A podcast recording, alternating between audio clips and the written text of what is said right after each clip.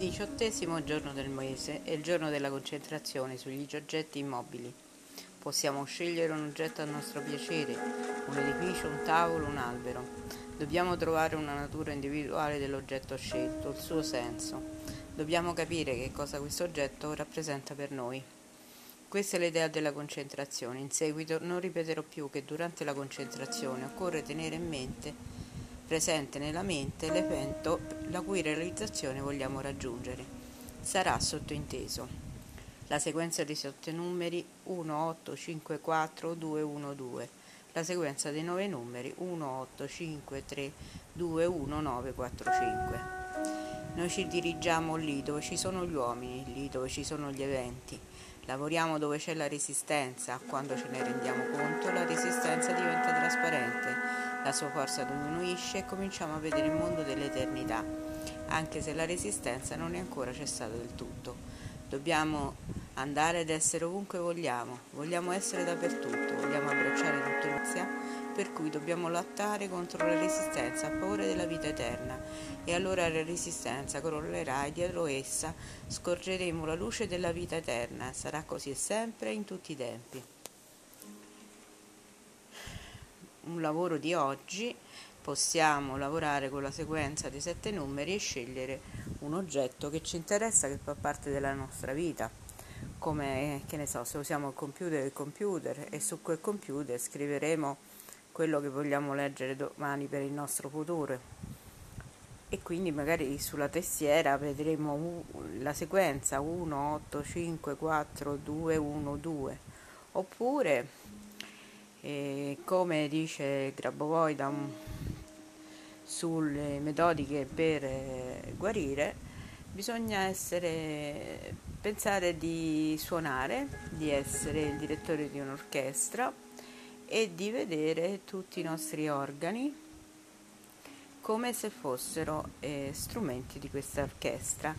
E nel silenzio quando fate la concentrazione vedere che ne so eh, che il cuore batte come un tamburo, e le mani suonano, le mani, le braccia e le articolazioni possono essere dei pianoforti.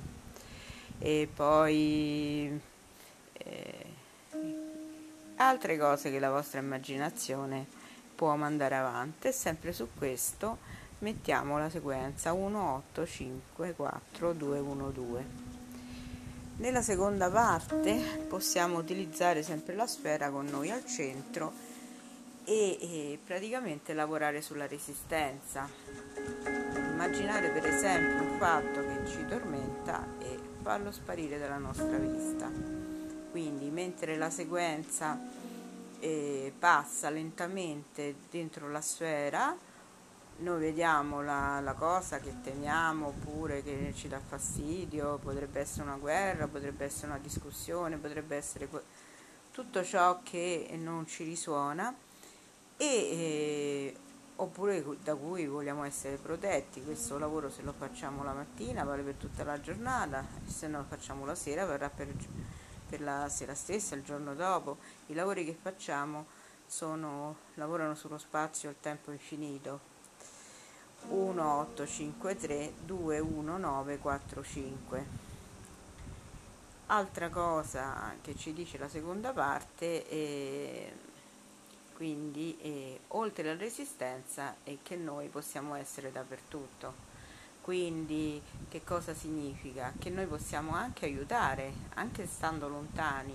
Quindi immaginare dentro una persona eh, che c'è un problema, anche se sta lontano a miglia da noi, perché ta- tutto è collegato. E quindi possiamo andare, essere dappertutto, possiamo trovare lavori nuovi, mondi nuovi, abbracciare tutto nella grazia, sempre facendo passare la sequenza 18532195.